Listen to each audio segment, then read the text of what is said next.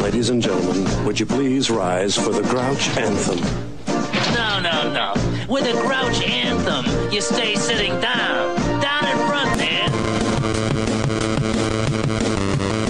You should never let people see your card. When the bluff, when the call. I do not raise. I clipped over the ace. I raked in the chip. Pretty good pop.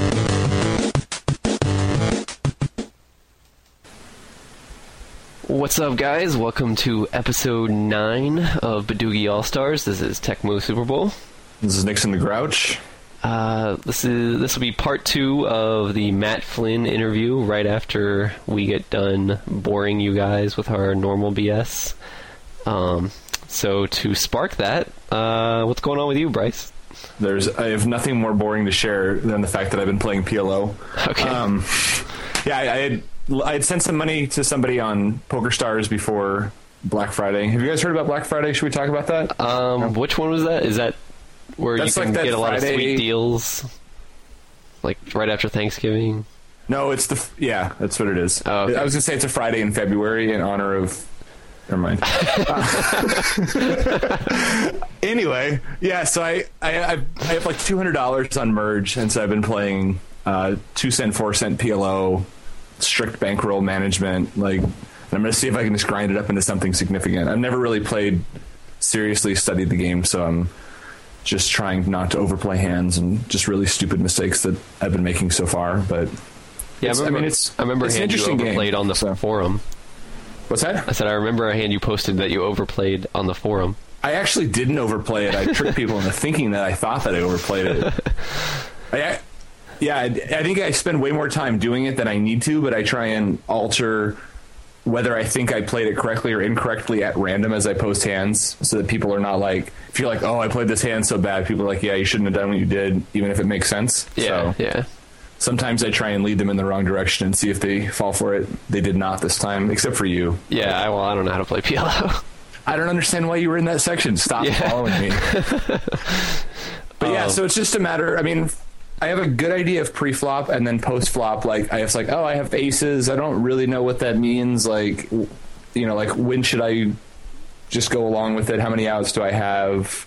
PLO outs are funny, all of that. So yeah, you mentioned this, I think, in that thread, but I think bigger than it. Again, I don't know anything about PLO, but it seems like a game where you really need to study equities and just figuring out okay, if I have an overpair plus this draw, I have this much equity versus a range of this. If I have, these two draws, and it increases my equity by this much, figuring that stuff out. Yeah, it's kind of back to when I first started playing Hold'em. I had trouble posting hands because I didn't even know what I didn't know. It was really hard to say, I got into a tough spot. The tough spot for me is, I start a PLO session and the tough spot ends when I stop playing. Yeah. And I'm kind of confused the whole time.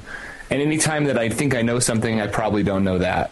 Where with Hold'em, right before Black Friday when I was kind of playing my best, it was all right, I'm really comfortable up until the turn. And then I could look back at the flop and pre-flop. Should I have done something different to set myself up on the turn better? What else could I have done on the turn? And it was very specific. This is just, I get into a hand, and it's well, I guess I have to call because I'm getting 2-1, and I have, 13 outs, but I don't know how many of those outs are good. I don't know if I should have gotten to this point. So it's tough. So I'm trying to go through my database, just put some hands into Pro Poker Tools and say, what would my equity have been on the flop? What if I had a flush draw? What if I didn't have the backdoor flush draw? And try and get a sense of kind of where I sit with hands. Yeah. And it's tough. I'm not going to get coaching, but I think it's just a matter of posting some hands and reading the forums and bothering people. And either I'll get a sense of it or I won't. With Rakeback, I'm up. Otherwise, I'm about break even, which is what I would hope for at this point. So. Yeah, definitely. Yeah, breaking even is a success at this point. I think what I would do if I was in your spot is record a video and try to get somebody to watch it who knows something about PLO, I guess Mitch or someone else. I've seen Mitch's graph. I don't know if I want to. Yeah, he is 250 buy-ins below EV, wasn't it that? At least that. Yeah, that's my thought is I think I'm trying just to get through where, like when I made a video when I first started playing Hold'em, it's like, oh, you should have you shouldn't play, 7-5 suited in the small blind. Like, it's like, oh yeah, that's stupid. Yeah. So I'm trying to get the really stupid stuff that I can figure out on my own out. And then when I just into stuff that it's like, when I review it, I don't go, man, I'm just playing that so stupidly. Instead of it's like, I don't know what happened. Yeah. That's kind of the point I try and get before I make videos. But that may be just because I'm paranoid about, wasting people's time. And if they're going to watch my video once, I'd rather be at the point that I think I'm doing okay. Yeah. Yeah. I mean, I feel like it's almost like there's never a bad time to have a video, in my opinion, because I feel like when I first started playing Triple Draw and first started watching Triple the Gold, it's like I didn't know anything, but it was probably good that I watched Triple the Gold before having someone watch a video, because like you said, if you're just horrible, then it's like kind of a waste of time. Right. But I think as soon as you get a little competent, then I think having someone watch a video can sort of just speed up that slow, painful part in the beginning. And I'm Schwig, or I don't know how to pronounce his name, but Schweig. I had him watch a video of mine once I was a little bit further along, and it was just like he immediately fixed like 5 or 6 things like it was nothing, and it was like, oh no, you don't want to play this in the small blind. Tighten up here and do that here, and it was just immensely helpful. And had Black Friday not happened, I would have continued getting sessions. I would have. I was going to say, if you'd showed him one more before the event, maybe you would have made money. Yeah, I think so.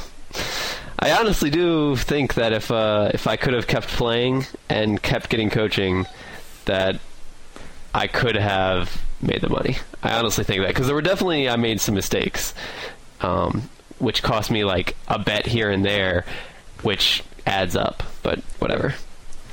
Not to needle you. Yeah. Or exactly to needle me. Not to gently needle you. But yeah, how's do you know what the rake is like down there? It's tough. I mean, I don't know exactly like big blinds per 100, but I mean, I have played. I have my database open. I have played 4,600 hands, and I've paid $32 in rake. I don't know what the math on that is, but that seems really high. Yeah, I don't know either. But, I mean, I have 35% rake back because I got in just under the deadline with Carbon, so that helps. And, I mean, I think I'm going to be paying horrible rake until, like, 25 or 50 PLO based on, like, the math I've done. So it's not like if I moved up to 5 cent, 10 cent, it'd be, like, suddenly I'm out of the woods. Yeah, but, yeah. But I was reading somewhere about like a 50 plus 10 bankroll management strategy. If you have 50 buy-ins for your level and 10 for the next, you can take a 10 buy-in shot until you're down to 50, and then you drop back down. So is that for PLO specifically, or it was in a PLO specific thing? I think. I mean, Hold'em you could probably be more aggressive. You wouldn't need 50 buy-ins. Yeah, I was gonna say 50 seems to be the prescribed amount for PLO from what I've seen. So I'm gonna do that if I get up. I have 10 buy-ins for 5 cent, 10 cent, take a shot, see how it goes. I can't imagine it plays differently, so it's just a matter of not running horribly, and I should be fine. Yeah, so well, I would not get coaching from Mitch on that. Yeah, or audio settings. So yeah, well, I haven't been playing online, although I do miss it and wish I could play. I'm not sure if you guys can hear my two dogs trying to kill each other, but I apologize if you can. But anyway, I'm not playing online much, but I am playing live. I went up to Delaware Park recently and played in a tournament. Just one of their, like, they have daily tournaments, and then every Saturday at noon they have a $150 buy-in tournament. And I went up there with like this. I've always had this. I've always had a very taggish play style of, basically just play tight, value bet, and then occasionally with my, tight image bluff. But this time I was like, I'm going to try. I'm going to try some three barrels. I'm going to try some river bluffs and stuff like that. Just spice it up and have some fun and just see if I can get away with some stuff. Do you call this new style spew? I do not. I call it Vanessa. Except I don't know how to do it like Vanessa, so yes. I was going to say, I've heard people call Vanessa style spew, so yeah. Yes. So if you can... If Vanessa style is spew and you do it horribly, it's definitely spew. I was the first out among the three of my friends that went up, and that didn't work out. It turns out that people don't fold, and it doesn't really matter how much you bet. So lesson learned is just go back to my taggish style and make even bigger value bets. Yeah, I heard something that just live is changing, so people are actually not playing loose. No, that's not how it's changing. It's always been loose passive. Yeah. That's right. My mistake. Yeah, I was just hoping for my sanity's sake to, spice it up a bit and have some fun with some bluffs. And, I mean, it wasn't a deep tournament by any means, so it was like, oh, I failed with three bluffs, I'm almost out. Oh, let me shove with King 10. Oh, that guy called a shove from under the gun with Queen Jack offsuit, and I binked the straight on the river, which made his full house, so... Sweet. And I was like, oh, okay. Well, lesson learned. And it's good because on August 20th, Delaware Park has this tournament challenge thing called the Iron Man Challenge. Where if you play really poorly, you win something and you've got a prize? Yes, exactly. So I'm perfectly set up. No, it's... It starts at 12 p.m. on a Saturday, August 20th, and... It has very minimal breaks until it's done, and you start. It's a 500 at 1:30. Yeah, did I mention it's a hyper turbo? No, it's hour-long levels. You start with 50,000 in chips, so it's like it's basically deeper than the main event, except the main event has 2-hour levels and not 1-hour levels. And I just think it's going to be a really, really good structure. If I can play my normal style, I think I can do pretty well. It's $550 buy-in. And like I said, it's got minimal breaks. It's like you play for like 6 hours, then you get a dinner break for an hour. Then you play for 6 hours, you get like a half an hour break. Then you play for another 6, you get a half an hour break. And then it just keeps going like every 6. And they have it until like the next day, next afternoon. So that'll be interesting. And smelly. Yeah. I'm just wondering, how many people are going to get to the point where we're just like, F it, shove, 140 big blinds, assuming we're still that deep, but it's going to be interesting. I'm looking forward to it because I obviously can't play that much poker these days, and this is kind of like a big event in my backyard. So... Yeah, that should be good. That's all I got going on. I was going to say, hopefully it's not, I don't know, like playing that much live seems like it'd be really grueling if you're not playing live poker very often, just kind of mentally taxing. And I could see myself after like 12 hours just checking out and just doing dumb things. Yeah. I mean, I'm sure I could also see myself doing dumb things just playing my normal game, but even especially dumb things. Yeah. Yeah, I mean, I'm sure that's part of the challenge. I mean, how much can you withstand and will I be able to play my B+ game, 20 hours in. So is there a strategy in like going and taking a power nap for 20 minutes during one of the levels? Yeah, there might be. I don't know. Probably not short stacked, but I would say not short stacked. Yes. That's what Hellmuth did, right? Setting the trap. Is that in the main event where he overslept? Yeah, it was in the main event. He overslept his day two. He didn't even. I mean, not so much overslept as did not know he was playing. Oh yeah, that's right. Day two. Yeah, and they had to go wake him up. Mattisau had to convince the security guards to break in and be like, "Hey, idiot, you're playing today." I was watching the main event coverage and they were talking about it with him, and he's like, Lon McCarron, he was talking about having security break into his room, and McCarron's like, oh, that would be pretty scary. He's like, yeah, I was down to this many blinds. He goes, I meant security breaking your room, not sleeping through day two of the main event. That part apparently didn't faze him. Yeah. But yeah, speaking of the main event, they are down to the November 9. I think, Matt Giannetti, I'm not sure. I think he's a pro, right? Yeah, it's hard to tell. People call themselves pros, and I don't really know who is a pro and who is living at home and playing poker. Yeah. Like, it's a little fuzzy, but it seems like, I know I've seen screen names for at least a couple of guys saying they were high-stakes players, at least at one point.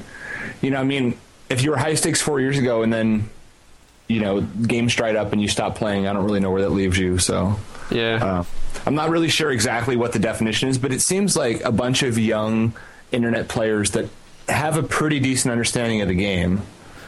Yeah. Phil Collins is apparently, I think is the one you're referring to as like 4 years ago played high stakes, I think. I think Giannetti was up there too. I think maybe he was kind of... Maybe it was Giannetti then. But I think both of them were up there. I know Ben Lamb has been playing live, but I don't know... I think he was an online guy before that, from what I understand. So it seems like...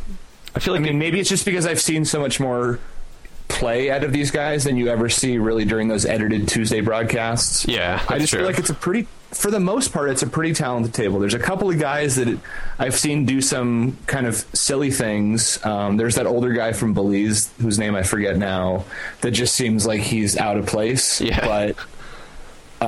you never know. I mean, that could be the winning strategy against these other guys, but it just seems like it's pretty obvious what he has when he has a hand and that sort of thing. But overall, it seems like a pretty talented table, and I think as far as presenting poker as a skill game and all that sort of stuff, which I know maybe isn't the most important thing. TV poker is supposed to be about entertainment, but it is, I think, putting forth the right foot of poker, that it's like it's a bunch of people that study the game and do well. It's not a bunch of knuckleheads that don't know what they're doing, and it's like, oh, I just love playing poker with my friends. Yeah, for sure. I'm definitely looking forward to the November 9, like every year, but I don't know who are you rooting for? If only because I would like Phil Hellmuth to lose Ben Lamb, because the player of the year thing, it's just, you look at Hellmuth's World Series, and he plays every event that he's awake for, and and he did okay. Like, he didn't win a bracelet. He had a couple of second places, I think. I don't remember if he had two. He had three, yeah. Yeah. So, I mean, he had a lot of final tables and all that, but Lamb won a bracelet. He's in the November 9. He really didn't play, he played less than 10 events. I don't know the exact number, something like 8. But I think it's just a matter of, that's the kind of World Series that is usually player of the year, not, hey, you almost did something a couple of times. Yeah, I think it's actually... look at who's won it in the past. They always win at least a bracelet, if not 2 or 3. Yeah, it's actually very similar to last year's Frank Casella versus Michael Mizrachi, where Mizrachi won the 40K and then was in the November 9, and Frank Casella had the more of an above average consistent year. But didn't Frank win a bracelet? He did. Yeah, so that's the difference. I mean, and then to me, to win player of the year without having won a bracelet just seems a little funky. Like, I get it. Part of it is I can't stand Hellmuth getting any more accolades than he already has, because he talks about them so much, and I'm just so tired of it. And yeah, I think someone would, the giant photo and giant banner they put, someone would have to tear it down. I mean. As if his head could get any bigger. Yeah, it will literally get bigger.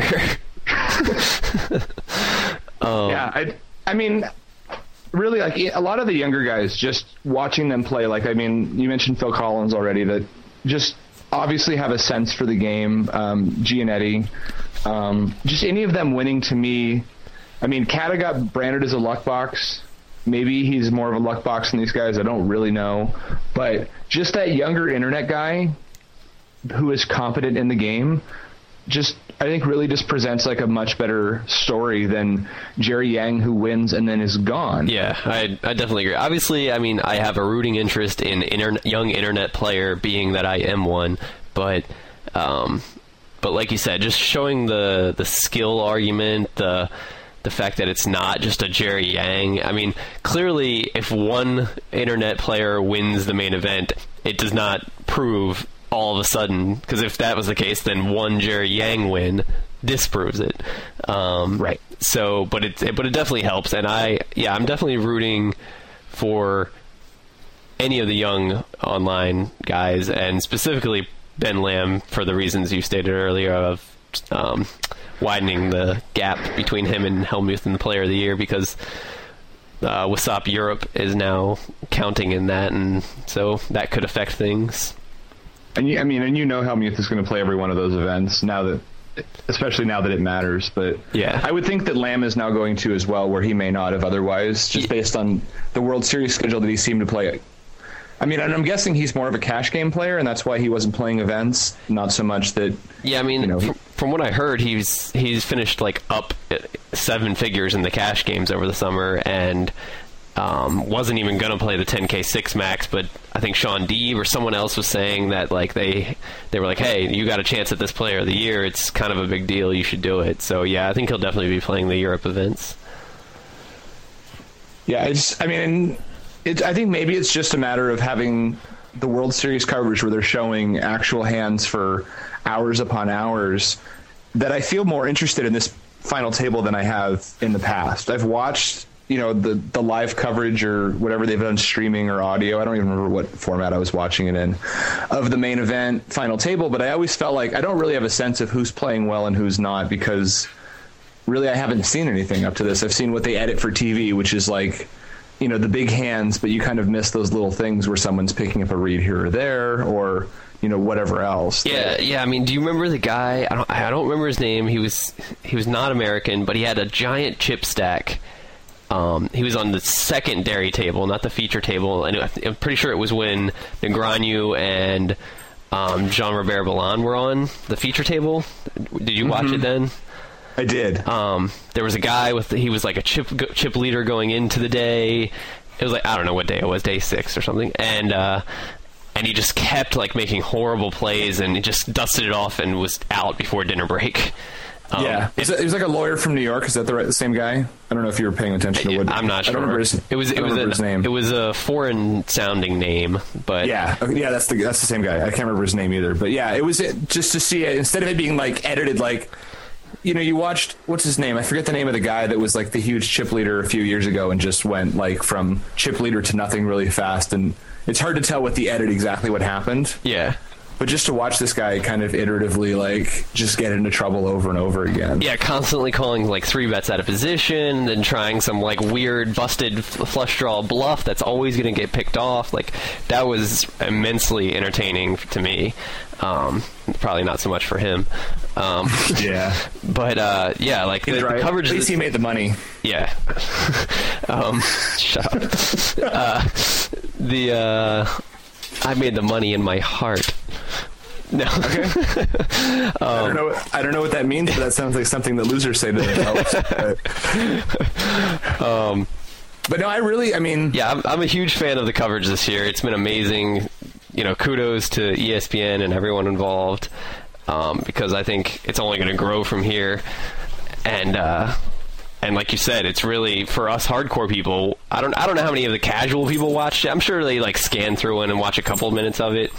Like there was one time, who was it? There was somebody that was tanking for like a solid 10 minutes. Yeah, it was that. It was Lamb, and I think it might have been Giannetti. Yeah, I think so too. Yeah, I think it was Giannetti, and yeah, it was Giannetti and Lamb. And Lamb was like betting with trips, like a 2-3 offsuit or something. And Giannetti had aces up, and it was just like, to me, and I'm sure many other hardcore people, it was like captivating to like see him tank for this long. It's it's the main event. They're deep. We didn't actually know what they had at the time because they didn't show until at the ends of hands. But you know, that would have made it even better for me. Like, at first I was like, oh, this sucks, they're not showing hands until the end. But then when you have somebody like, who was the, that was really good, Olivier Busquet was commentating, and even Antonio Esfandiari was doing a decent job, but Olivier was doing an excellent job, and just like being like, oh, his range is this here, and he should be doing this, and I think this other guy's range is this, and then I think, you know, like, sort of seeing the hand through Olivier's analysis and sort of putting your own analysis on it and then watching it happen and then finding out the results, I thought was actually really, really amazing. Yeah, it was. And I think, and like Esfandiari and, I mean, Hellmuth to an extent, just talking about physical reads, like there was, Hellmuth was doing commentary at the feature table when Jean Ribeiro was there, and he was able to say, like, he's obviously much more comfortable now, or at least projecting comfort more than he was three hands ago. And you can actually see the physical difference in how he held himself, where he held his cards, how he held his head, all these things that if you're editing it for TV, they're going to blow through a lot of that and get to the turn and get to the river. Yeah, for sure. And so to actually be able to watch it in real time with people that understand the game, I mean, it was educational. It was entertaining. I think it's, I don't know how the average viewer feels about it, but they're still going to do the Tuesday night edited down version that everybody's used to. So yeah, and I think it's really, it's the best of both worlds that you get this sense for the people that are really into it, they can watch. And if you're not into it and you want that edited down thing where everybody's all in ace, king versus queens, that's fine. But yeah, and I think actually, I know at least a couple people, go ahead. I was just going to say, I think actually as poker television evolves, I think it's going to sort of mesh, and they'll still have the entertainment aspect. I know a big thing in this year is going to be telling more of the stories. At least that's what I've heard. I think Maury Eskandani, who's like the producer guy, I think he mentioned that they're going to focus a lot on stories, partly because we've seen a lot of the action already. You know, not mainstream America or mainstream. Everyone hasn't seen all the hardcore stuff, but they said that they're sort of going to focus on the story side of it and then also show some hands and stuff. But I think eventually it's going to merge to the point where, you know, you're going to have some high-level stuff. I think as a poker audience, it's like, I can't remember if it was on 2+2 PokerCast or what, but they were saying, like, you don't explain when someone's watching the NFL nowadays. You don't explain, like, oh, this is a first down. Oh, he has 10 yards to go now. You know, and people just sort of eventually learn the rules. They eventually then learn strategy. And it's not like when you're watching the NFL, they're talking about in-depth strategy of, like, this is a dime defense package with a, you know, but still it's certain. There's a certain level of intelligence. And I think if you look at poker television, you know, 7 years ago, 8 years ago, it's funny because they're constantly explaining the rules, they're explaining what the flop is, but they don't do that anymore. And I think, you know, as it evolves, it's going to get even closer and closer to having actual analysis like Olivier provided. Yeah, it's funny because you watch the World Poker Tour at the beginning, like you said, it was really like, and this is a spade. Yeah. There's hearts, and there's diamonds, and there's clubs, and there's spades. And it has kind of, you know, grown, and they expect more of their audience. But I still think World Poker Tour is, you know, a world behind. You don't talk about ranges. It's still Mike Sexton, you know, yelling because he went all in with top pair with, you know, three big blinds. Like, yeah, that's how it happens. Like, I mean, I've equated it to, you know, the announcers yelling because someone sent a man in motion in football. Like, it's really not that noteworthy of an event. Yeah. But I think, you know, the World Poker Tour knows what it's doing, and it's this packaged TV thing. But ESPN is treating it like sports coverage, and I think that it's going to take a little while for people to adjust to it.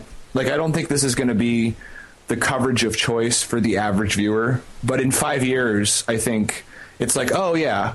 You're not they're going to watch poker for 9 hours, but even the way they showed the edited version will be a little bit more about strategy and not about, hey, somebody's all in again. Yeah. I definitely hope it goes that way, obviously, because I'm part of the crowd that, you know, likes that stuff. But it's good that they're doing the other stuff as well for the general public. I found this to be much more enjoyable to watch just because I felt like it wasn't as frantic.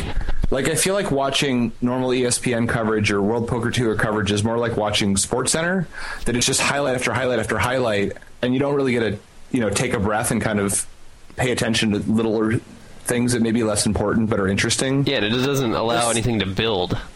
Yeah, this hasn't had... I mean, it was a little slow in some places, but I felt like they kept it moving forward. The commentary was interesting, except when Hellmuth was there and when Johnny Chan showed up and started betting cups of coffee about, you know... Did he, like, how to make some, like, in 1979, sexist comments or something? I don't... I couldn't hear over his shirt, honestly. I don't know if... But, yeah, I just... It's just weird that I don't... You know, they're still bringing Chan on because people recognize him, but him doing commentary compared to, like, Busquet was just night and day. Yeah. Yeah, I mean, Busquet, I think, was on the PokerCast, and he just talked about how he really wanted to get into it, and he just did a phenomenal job. I mean, to really sit there and think about it, like, you're going to commentate on live poker. You know, you know how much space you have to fill? Like, that's ridiculous. And it was, like you said, slow at times, understandably, but...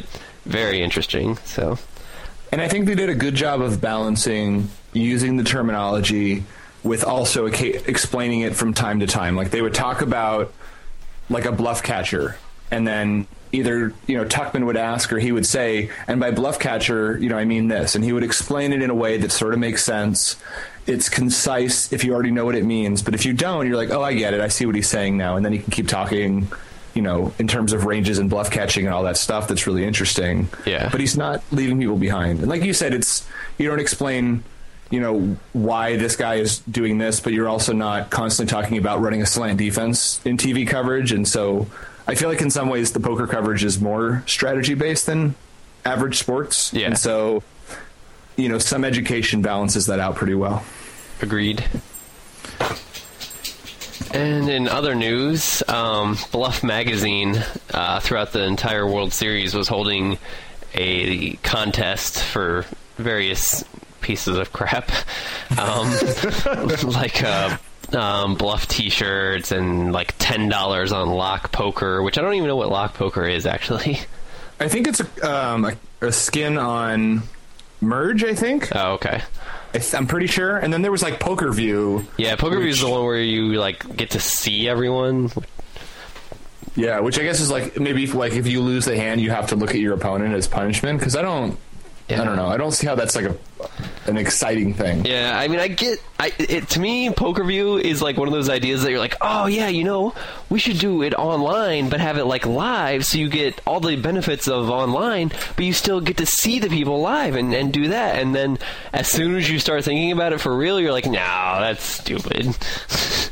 To me, I think my first thought was that is chat roulette combined with internet poker, and that does not sound appealing to me at all. Yeah. It's just it sort of reminds me there was that gay poker site that was like, it was poker for gay people and that straights didn't play. And it was like, it's a really funny idea, but it doesn't actually make sense to implement this idea. Yeah. Like, hey, we should do poker with webcams. Yeah, that'd be cool. And that's about where it ends for me. Did the gay poker site, did they like really like get excited on rainbow flops and stuff? And yeah, you know, I never heard that one, but that's pretty good. No, yeah, they advertised on something that I listened to, and like it came up a couple of times, and it was like, really, like there's a group of people thinking like, man, you know who really can't play internet poker is gay people. Yeah. Like, I don't understand how that's like your niche market, but I mean, I guess it's kind of saturated, and you're trying to carve out your area where there's nobody else, and no one else is specializing in that. Yeah, I don't know. It's dumb. I'm going to start a poker site for people who are left-handed, and the flop deals out right to left. Everyone's like, finally! This makes so much sense! Anyway. The thing is that idea, like, lefty poker, like... I'm going to go buy the domain before this comes out. You should get Phil Mickelson to sponsor it. But, like... That's an idea like that's very similar to these, and like it got all the way to actually happening. But yep, I don't know. But anyway, the contest. I don't think many people knew about it because if you submitted an entry, like basically what they did was they had you would have to retweet one of their tweets about like they would say, oh hey, Jimmy Joe just got eliminated, and this happened in the main event. And it was like, oh, retweet one of our tweets. So you just retweet that, and then that would enter you in that contest. Another part of the contest was They took pictures, and they had a caption contest. Now, when they say caption contest, I'm not really sure what the parameters were, because they would post these photos on their Facebook wall, and 20 to 30 people or less sometimes would come up with responses and captions of their own. You and I were regular contributors and came up with what I thought were some excellent captions.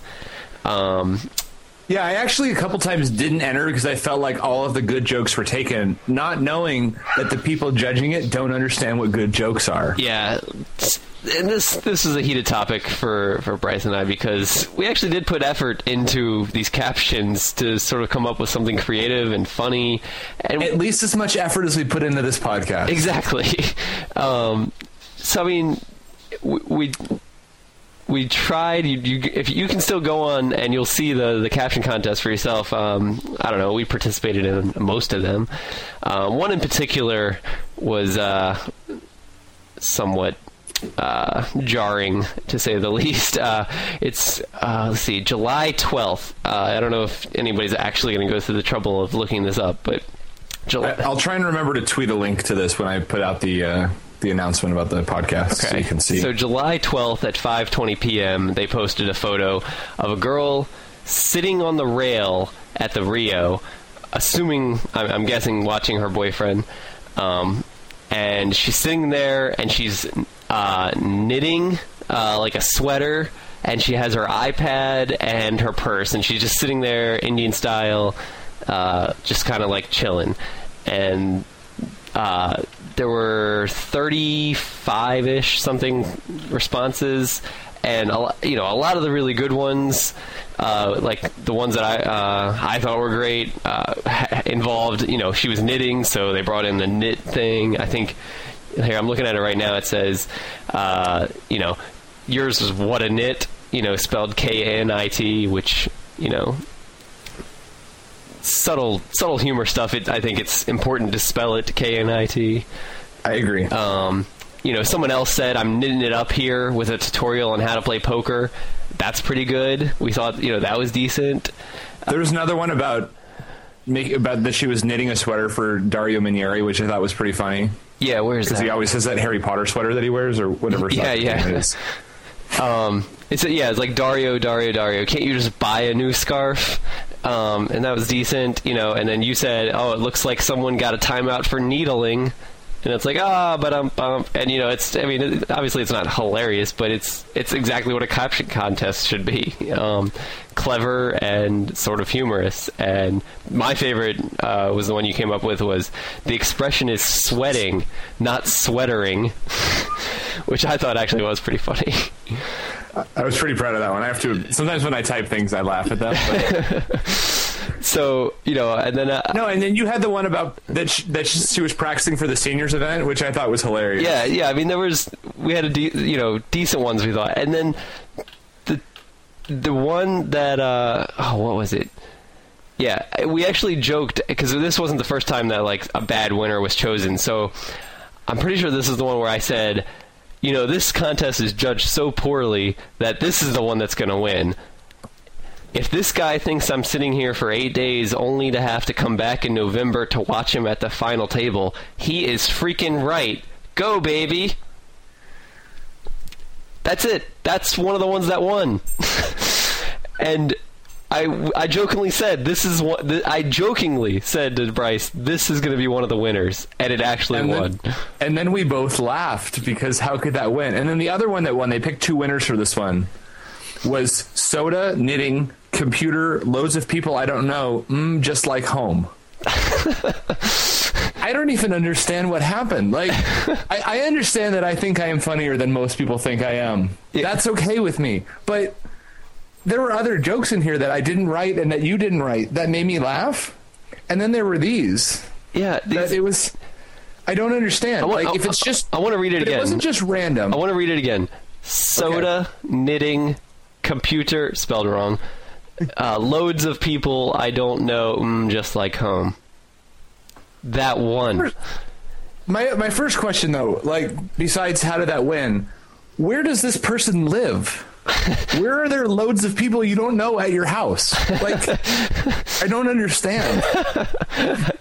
I don't get it. So, like, you know, it wasn't even about the prize. Like, that's the thing. We didn't mention, like, you know, it was a lot of cheap prizes. I think we did a lot of retweeting. We didn't win any of this. What were the other things? Oh, trivia. They had, like, a daily trivia thing, and you would just everyone would respond, or, you know, everyone who responded with the correct answer would be put into a thing and then randomly drawn. Someone would win that. And so there were, like, I don't know, there was like 10 winners every day, and there was probably like 30 people playing.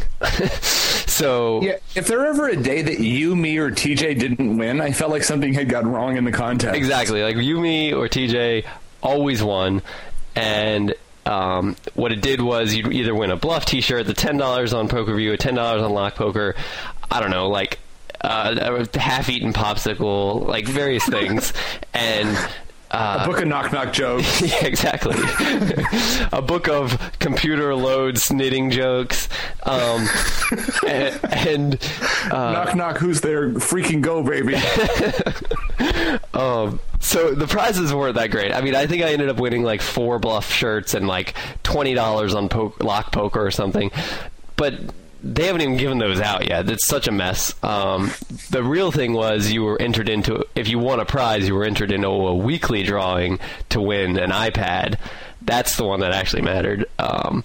And congrats to TJ. He won possibly the first one that was given out. And in theory, you'll see if he gets it. Yeah, but that's the thing. This contest was run so poorly. What's the Lance Bradley? Lance Bradley seems like a really cool dude on Twitter, and is funny. I like him, but whoever's been running this Bluff Magazine contest is an idiot. Just as far as not only judging the caption contest, but just running it. Like, I don't know if what they expected, but they said whenever you would win a prize, they would DM you on Twitter and be like, hey, email us at, I don't know what it was, like support@bluffmagazine.com. With your name, your address, and something else, and tell us, you know, that you won or something. And I did this like 3 or 4 times, and over the course of a few weeks, never once got a response. And so, to their credit, they never said they would reply. They just told you to do it. That's true. They didn't say they would reply. But, you know, if someone says, "Hey, email me," you kind of assume there's going to be something on the other end, but. So I was frustrated, so I tweeted at Lance Bradley. I was like, hey, I don't know what's going on with this contest, but, you know, can you give us an update on the prizes, you know, when that's going to happen? And he's like, oh, that'll happen at the end of the World Series. And I was like, oh, cool, thanks. And he responded in like 2 minutes. So I was like, oh, sweet. Oh, thanks a lot for responding. Greatly appreciated. One other thing, you know, if you guys aren't giving out the prizes or even replying until the end of the World Series, might want to tell some people that. And so clearly whoever runs the Bluff Magazine Twitter account, Lance must have contacted them like as soon as I requested him to say something, because 10 minutes later Bluff tweets, oh, to all our prize winners, you know, we will be replying once the World Series is over. And, like, I don't know. That's a pet peeve of mine, communication. If you aren't going to respond in a decent amount of time, I just think it's really rude. And, you know, for them to just say, hey, email us, and then never say anything back, I don't know. Like I said, pet peeve of mine. I don't know. It goes a long way just to say, hey, we'll get back to you at the end of the World Series. We'll see if you wear your 4 Bluff t-shirts with pride. Yeah, exactly. I mean, honestly, I don't care about the Bluff t-shirts at this point. I don't care about any of that crap. I just wanted the iPad. But I wanted the shirts. If I got the iPad, I was going to see if I could trade it for 9 dozen shirts. But yeah, we had to talk about the Bluff contest, because that was just so ridiculous to us. Yeah.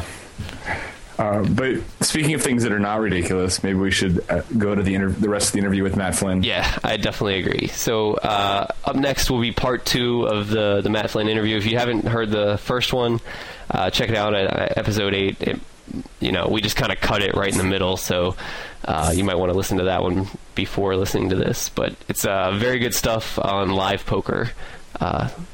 So check it out. Well, that's the whole thing. It's kind of interesting. Poker is, you know, you strive to get better and play well and learn the game and control your tilt and do all these things. And in the end, someone like that is not going to do as well as someone who can find one or two people to play with who just spew money. Yeah. So that's your biggest strategy, is to try and find people who just give it away. I got into one of those situations at the Bellagio. In the middle of the week, I was there in Vegas, and I the first I put my name on the 10-20-40 and the 10-20 list and walked over to the 5-10. And got into a 5-10 game, and after about, I'm playing there about an hour, and I haven't been called for the other games, and this game is just super tight, and nobody had gotten up or moved or done anything, and I'm like, you know, I don't need to be sitting here, and I stand up, and I look over, and there are three other tables of 5-10, and I used my very standard stock technique for figuring out which is the best table to be at when, you know, I don't know any of the players, and that technique is just count the number of people drinking alcohol. And this is highly effective. I mean, very effective. So I find one with three, and then, you know, so this is one thing, is if you're in a bad table, change tables. Go play 2-5 in a good game. Don't spend your life playing 5-10, sticking it out with a bunch of tight players. Yeah, you may be able to beat the game. Doesn't matter. You're wasting money by not changing tables in a situation like the WSOP at the Bellagio, where you have lots of options. So the next thing is I go up and I say I want to table change, and the guy just kind of doesn't pay attention to me. And so I pull out a $5 bill. And I pulled out 5 ones, actually, because I said, I'm so sorry, I don't have a $5 bill here, and I kind of, you know, loosely stuffed the bills into his hand and say, can you switch me from this table to this table? Now, getting switched tables quickly is worth a lot more than $5 if you're going to continue playing, and I think that's another thing. Just tip your floor staff if you want them to help you in a situation like that. 3 minutes later, and I told him, I want to sit at that table because I've got a friend of mine over there, and I want to play with him. And he's like, oh, sure. 5 minutes later, guy walks over, taps me on the shoulder. We have a game over here for you, sir. I'm going to thank you so much. Walk over and sit down in the one seat. So just as a thought for people who go to these major tournaments, just think about how much expectation I improved going from a really nitty-tight table and just switching tables. And then it turns out that I had a famous player from London in the 9 seat that no one's ever heard of. And this guy, one of the first hands I saw went like this. Guy who eventually proved to be a complete supernet raises to 120 in a 5-10 game. Snap called by the guy in the 9 seat. Flop comes, 10, little, $400. Snap call. Turn is a 9. All in for 1,200. Snap call. River, whatever. Guy turns over kings, and the guy in the 9 seat shows a busted gut shot straight draw. Wow. Other draws, right? So, I mean, this is like, this was such a good table change. Wow. It's just a good change. So I was there for 4.5 hours. I lost $5,500. That didn't work out. They probably deserved it. The guy went through $15,000, $1,500 at a time. And I was talking to one of the other players from London who was in the game, and he's been doing this for a couple years in London. And he's basically bankrolled all the mid and high stakes professional poker players there. And there's nothing. And so first of all, you know, you want to make sure this fellow has a good time because he knows full well that he's blowing $15,000. You want to respect this guy because he's got so much money that he doesn't care if he blows $15,000 in a 5-10 game, which I don't know any poker players like that, except, you know, not personally at least. Yeah. And you know, I know players have made a couple $1 million playing poker, but no one with that kind of money. And then, you know, you realize that playing in a game with a person like that is worth more than being any good at anything. It was just some thoughts for those. I know there's a lot of people moving now from internet to live poker, and those are some things you want to get good at. Yeah, definitely. I love the tip about tipping the floor staff when switching seats and everything like that. That's the kind of stuff that I don't know anything about. Like actual, like strategy is like one thing. Like I think a lot of people know the strategy of playing poker, but live poker has so many other facets to it. And like you said, I would have never thought to tip the floor staff when asking for a table change or anything like that. Yeah, and you can be mercenary about it, or you can be generous and just thinking of the floor staff, they appreciate the tips. this guy, or you can be merciless to this, look, this guy's going to remember that I appreciated what he did, and he's going to help me out. And, you know, who knows, I might get bumped up the list later. You never know what good things are going to happen. But if you think about it as a $20 or $25 investment over the course of the week at the World Series, it's worth a lot. And another thing, and this is really dumb, it's small, but a lot of people play 1-2 and 2-5 and this, and ask for food comps, right? You sit in there for playing for 4 hours before you leave, ask for a food comp. And this is particularly true at the Rio because they don't track the players' cards. So at the Rio, at the end of the session, you just walk up and ask for a comp, hand the guy, tip the guy a couple bucks, they'll give you $10 or $20 in food comps. Well, now you're up 8. I don't mean to interrupt you, but who do you ask for that? Foreman, any foreman. Okay. Yeah, and it pays to just, ask kind of the same guy or know two of them and just make sure. And then when you walk in, oh, hey, John, how you doing? What's going on? Those guys have a tough job. The dealers have a tough job. They appreciate people being nice to them. They appreciate people remembering them. And, they have comps to hand out. So don't forget to ask for those. It may only be $50, $60 at the end of the week. But those things add up, especially if you're, a lot of people are going to World Series. The hotel bills are enormous. Costs a lot of money to be in Vegas, and it's just one of those little things. The other trick I'll say is that if you're going to Vegas for the World Series, you should definitely stay at the Gold Coast. I think that's the place to be. That's the name of it, right? Yes. Gold Coast. Yeah. Tom told me what he paid for his hotel room, and I was like, if you sat there and you offered me $50 a day to walk to and from that twice, I would take that money in a heartbeat. So it's completely worth it for me to just stay in the hotel next door. So here's the funny thing about that is Tom told me, he's like, man, I should have stayed in the Rio because I got to keep walking across the street. And I'm like, it's like you're saving like $10 a walk. Like, is it worth it? And he's like, I guess so. So. Yeah. Well, I was originally thinking because we were constantly making that walk, like maybe 2 or 3 times a day, and. Yeah, I don't know if anybody's ever been to the Gold Coast pool, but the Gold Coast pool is pretty much like a puddle and some people splashing around in it. Well, I think you've just described the difference between $40 a night and $80 a night in Vegas. Yeah. Okay. There's your difference, and you got to make your own internal choice whether that's worth it. Do they have 2 queen beds in your room? Yes. Okay, so the only cheap rooms that you can get at the Rio are king beds. Oh, okay. So unless you're close with your buddy, right, then you have those additional savings. And it's actually cheaper if you have 2 guys who do not want to share a bed or hot racket. You stay over at the Bellagio with the poker rate, and it's actually cheaper. And the Bellagio has plenty of games, and I think the games at the Bellagio were better. They certainly were better in 5-10 and in the 10-20-40 game. There were no games above 5-10 no limit at the Rio, there was occasionally a 10-25 that would go, and it was always terrible. So there was no reason to be there for those stakes. And something to think about for people who are coming out next year. Okay, I'm going to have to ask you to define hot racking. Hot rack. That's a Navy term when a bunk is shared by more than one person. So one guy sleeps in it, has this 12 hours where he can sleep in it whenever he wants, and then the other guy sleeps in it the other 12 hours when they're on. And it's just. You can do it that way. Another thing I'll point out, and these are just soft skills as you move to live, but you really, especially if you're playing, 5, 10, and higher games where you might be walking around with several $1,000s in your pocket, you really should be more aware than many people are about the risks of doing that. Because anybody there can spot you buying in, pulling your wad of hundreds out, or spot you cashing out. They know you have enough cash, which there are many, many people in this world who will rob you for $500. And knowing you have 6,000 or whatever it is really makes you a target. And so you need to be thinking about these, especially as you go to parking lots, even going out to valet. There's a lot of security around the World Series, but walking from the Rio to the Gold Coast is a good opportunity for someone to take that money from you. So it's just another thing to think about and put in your equations because I think a lot of people are just oblivious to it. Yeah, you certainly don't observe good hygiene. You don't want to be in a restaurant, pull out a huge wad of bills. You don't want to go counting out money to someone outside. Just basic stuff that all the old school people just did by rote. Yeah, I got a safe deposit box at the Gold Coast for that reason. I try not to have much cash on me at all. Do they have little plastic keys?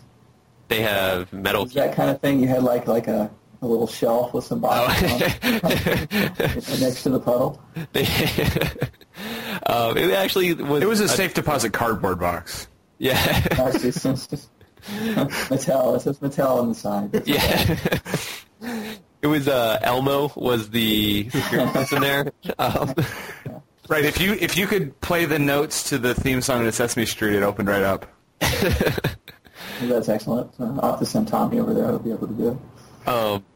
But yeah, I mean, overall, I was like, oh man, I should have stayed at the Rio. But then when you think about it and you say, oh, if you walk for a quarter of a mile, would you do that for $10? And if you say yes, then you should definitely stay at the Gold Coast. If you haven't been at the Rio, you're going to walk a quarter mile anyway. Yeah, that's true. That's the minimum distance between a hotel room and the poker tables, are about a quarter mile. So. Yeah, I think Tommy even measured it out in one of his blogs recently, and he was walking a decent distance. So, and what we ended up doing was we just went to, when we wanted to go to the pool, we just went to the Rio pool. Nice, yeah, the Rio pool's nice. Yeah, as long as you have a total rewards card, you can get in there. So, I definitely recommend the Gold Coast if you want to stay on the cheap, because I think after I stayed there for 7 nights, I believe it was, and Bryce came and stayed with me for Thursday, Friday, three nights. Yep. Yeah. I ended up paying something like $31 a night. Oh, that's outstanding. Yeah, so definitely worth it.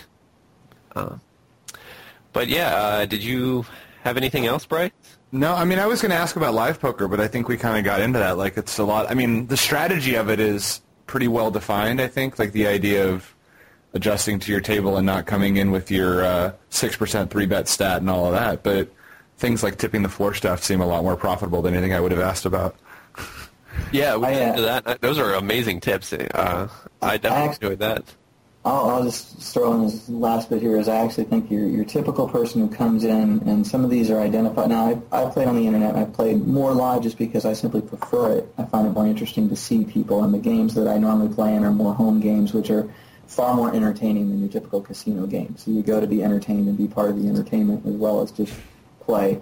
But I think there are other mistakes that someone who is reasonably good at the internet, who can beat one too handily, or beat a higher stakes than that coming in, they tend to make at those games. And they may be costing, especially if you think, I can beat 2-4 online, so, and, everybody on the 2+2 forums, and, that's like, $25.50 live, and the answer is no, it's not. Once you get up into those, especially above 510, you are facing people who can really read your body language and who can adapt to how you're playing.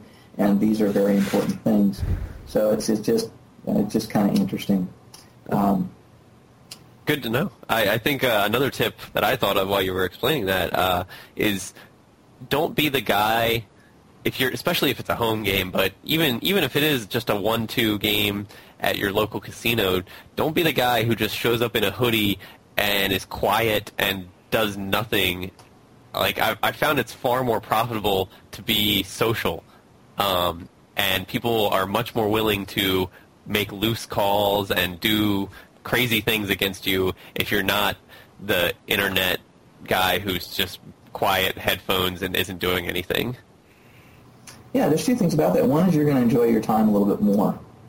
And two is, you're the things that you said, also players who maybe they're more recreational are going to feel more comfortable, might want to stay and play a little bit more. It can get you called a little bit more often. There are several things, and sitting there with your hoodie and your headphones is probably not the best way to appear at a poker table. I actually bought Hawaiian shirts for the World Series 2 years ago, and I sit down there, and the first 2 or 3 days I wear my loudest Hawaiian shirts until I know everybody knows who I am, because you get called more when you have a big hand. When you're wearing a Hawaiian shirt, it's part of the deal. It brands you a tourist, And then I'll say, I'm from North Carolina, where you're from, and just, it's just, yeah. I'm a tourist, big T above my head blinking, because that has its advantages. And then what happens is people will try to bluff you, and then you just be ready and you pick them off. So that's, one of the things that you think about, how people are going to react to you and how you react back. I think what's even worse, though, which I didn't see a whole lot about, is just talking about hands at the table. It's a terrible, terrible thing to do. It's just on so many levels. And a lot of people just need the discipline. They're used to talking about hands while they play, probably with someone else helping them as they're playing on the net. Live setting, it's just best to not talk about hands. Don't ask people what they had. You know, don't say, well, he raised, so I re-raised, I did this. Don't show your hand for just about any reason unless you're a super nit and you finally want to show a bluff. But these are soft skills that will help you a lot. Because when you talk about, just to give you an example, if someone sits there and talking very honestly and intently about how the play of the hand, they're immediately telling me what their skill level is. And they're telling me a lot about how they play, and this is particularly true in say, 2-5 and 5-10 games, but it happens at the upper levels as well. You're just giving me a huge advantage. You know nothing about me. And I now know that you don't bet your draws really hard, or whatever piece of information it was. So these are the kind of things you want to think about. If you're trying to impress people, you're probably leaking. Yeah, it reminds me of a time when I played my first ever tournament at the Taj Mahal in Atlantic City, and I laugh at it now because I was nervous, I didn't know what I was doing, I sucked, and I remember a guy to my right asking me something to the effect of, "Oh, what would you have done there with King Jack?" And I just was "Oh, I would have done this, this, this, and this," and I was just spewing information. And I look back on it now, and I was like, "Wow, just a simple question of what would you have done there with this got me to say all kinds of stuff." And you know, it's a tactic I don't really use, but it's something to be wary of that you don't, like you said, give away free information. Bryce, did Tom there sound like T-Pain for a while to you? Is it my side, or is it just, are we having this in the recording, or is this, I think I'm waiting for Tom to sing "I'm on a Boat" here. I've been waiting for him to sing that for a while, but not because of anything related, but just. So you sometimes not recording, you sing. No, it sounded fine to me. Okay, so it must be on my end. Yeah, it's interesting. Now, another thing is when you move to live, I mean, people are going to do things to you to try and get information out of you that you may not be used to, right? And there's the dumb ones like, do you want to chop? And then there are smarter things like, what'd you have that hand? You know, let me know. Tell me in this and try and get a read. Or how many bills do you have there? And there's a interesting thing. How many bills do you have there? And the guy says 1,600. And you say, 1,300? And, just those little kinds of things. There's all little ways you can kind of get at someone to see if they give you, are they honest? Do they sound honest? Do they sound concerned? Are they looking a little tense? Another thing is that this is just classic. Someone who's not used to playing live, who can handle chips a little bit but not really used to playing live, man, when they raise and they have a big hand, when they raise an early position, they have a big hand, meaning aces or kings, they just get furtive. I mean, you see all sorts of, glances and looks sometimes it's astonishing that you think it must be faked. This is a 20 game. That's got to be faked. And yet it's just there. So you want to just try and be as natural as you can, which means you want to practice doing things the same way. And the best strategy is to just be still and shut up until you know what you're doing in a live game. And then, gregarious people talking during hands and all this, it can go very well for you if you know how to do it well. But until you do, your best strategy is to just sit up straight, be still, put your feet on the floor, all the things that Tommy talks about a lot, because they just make you that much harder to read.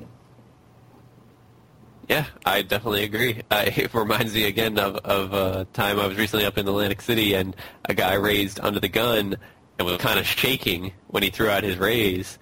And another guy re-raised him, and he was just, and he wanted to re-raise again, and he just threw out some chips because he couldn't get a hold of him, and he was just trying to decide how much to bet, and he just couldn't, so he just threw out some more chips, and the other guy eventually flat called or something, and I was just like, what are you doing? This guy clearly has aces, and then at the end of the hand, I mean, obviously it went bet flop, bet tiny on turn. And then check, river, because everyone sucks at value betting the river in live.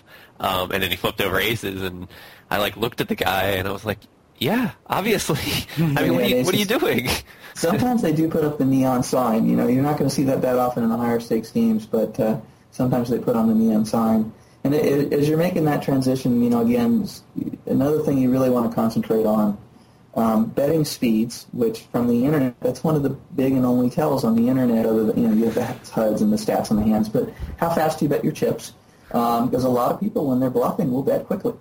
And the second, and except on the river. On the river, you got to be careful because a lot of people in the hip and nuts on the river will throw the money in. And the other thing is, what are you doing with your eyes?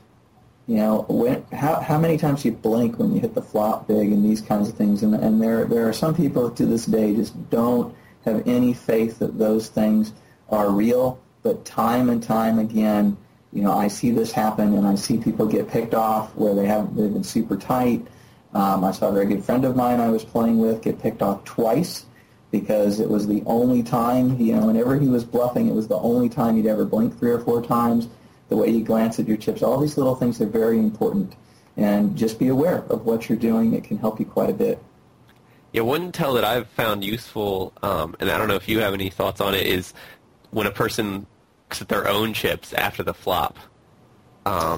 That's been talked about so much that I think a lot of people fake that occasionally, but it is quite... Oh, I play with people who don't know how to fake stuff, so... Okay.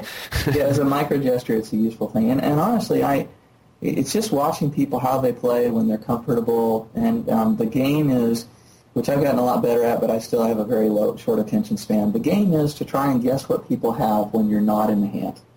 And if you really start to play that game, that's how you're going to pick them off 2 hours later or the next day, because you've watched their mannerisms, you've watched how they go, and you watch what they do, and then sometimes you'll just look at someone and say, I don't know what happened, but his mannerisms have changed. Does that mean that he has nothing, or does that mean he has a monster? And you can kind of make decisions about this, very similar to the way that, you know, there's a lot of people who only overbet shove the flop when they have a large draw. Okay, if you know that about them, now you can just make a poker stove decision about whether to call them. This is the same kind of thing. So if you pay attention, you can start learning. And this is not at all the only things in No Limit, but you really, you know, like say I played the 10-20-40 at Bellagio for 3 sessions, and 2 of those sessions, almost the entire sessions, there was nobody who wasn't competent at the table. So it really becomes a matter of, when this guy 3-bets me, do I think it's real or not? Okay, let me re-steal. And doing that is where the profit is coming from. So just something to think about. As you transition to these live games. Yeah, I think that's an excellent little mini game, because when a lot of people who are transitioning from online to live are like, oh, it's so boring and you get so many hands. But if you play that game of, I'm not in this hand, but let me hand read well and just concentrate, I think that it can keep you focused. Yeah, that's just some of the things that you can do, and then all the stuff like handling chips and all that, you can get. You get good at that really quickly, so I don't think that stuff really matters. And then, you know, in high-stakes games at the Rio and this kind of thing, you're going to run into people who routinely 3-bet and 4-bet appropriately and do all those kinds of things. You're going to see a lot more triple barreling. So I guess one bit of advice is, if you happen to play really tightly, let's say you're normally used to 2-4 online, and you go in and you sit down and you buy in for $2,000 or $3,000 in a 10-20-40 game. So people do that, you know, or let's say you buy an uncapped 5-10, I'm going to get these guys, and you buy them for $2,000 or $3,000, and it's a lot of money to you, whatever it is, where it's more money than you're used to playing with, so you're going to have probably going to tighten up and do some of those things. If you find you folded a lot, expect that someone's going to try and bluff you. Just expect that that's going to happen, because it's amazing how much, and if you play super tight for a day, the next day you go and one of the same people from yesterday is there, just expect them to fire some bluffs at you. You opening your calling ranges on the turn and river there can really net you a lot of money. Okay. Well, that was awesome. I think we're almost at an hour now, so I don't want to hold you any longer. Did you have any other stuff to add, Bryce? No, that was more than I hoped for, honestly. I mean, I think that's the sort of things like when I switch to live, like I'm thinking about like, oh, adjusting to, you know, how they're playing at the table, but how I'm actually presenting myself in terms of, you know, mannerisms or handling chips or, you know, how tight I'm playing and all of that. Like, that's something that I hadn't even started thinking about. So, I mean, at the stakes I play, maybe it doesn't matter as much, but it's a good thing to practice, you know, at 1-2, 2-5 as you move up to 5-10, so. Yeah, for sure. And now I'm all jazzed up to play poker, and I just got back from Vegas, so I'm going to have to go to Delaware Park soon. But thank you very much for coming on, and such an awesome interview, Matt. Thanks for having me. Good to talk to you guys. Okay, thanks a lot to Matt Flynn for providing such an excellent interview. Tons of great tips there for live poker and whatnot. Be sure to check out his books, especially as an online Six Max book that he put out a little while ago, Small Stakes No Limit Hold'em, and his other book that's everyone knows by now, but it's Professional No Limit Hold'em. Is that right? I think that's Professional No Limit, maybe. I don't know. Okay. But that's a very well-known one, obviously not by us. I read the inside, not the outside. Yeah, I don't have that book. I own Small Stakes No Limit Hold'em, and it's an excellent book, so definitely check that out. Yeah, check us out. Speaking of checking out, check us out on Twitter at Badugi All-Stars. Then I can show you the video, that picture that we looked at in the contest earlier, and then you can see, like, wow, these guys are comedic geniuses. Or not. Or not, yeah. Maybe we'll have our own caption contest. If you want to write a caption, submit it. I will pick one at random. If you're not already, follow us on iTunes. That way we can have more people listening to this garbage going forward, and that makes me happy. Exactly.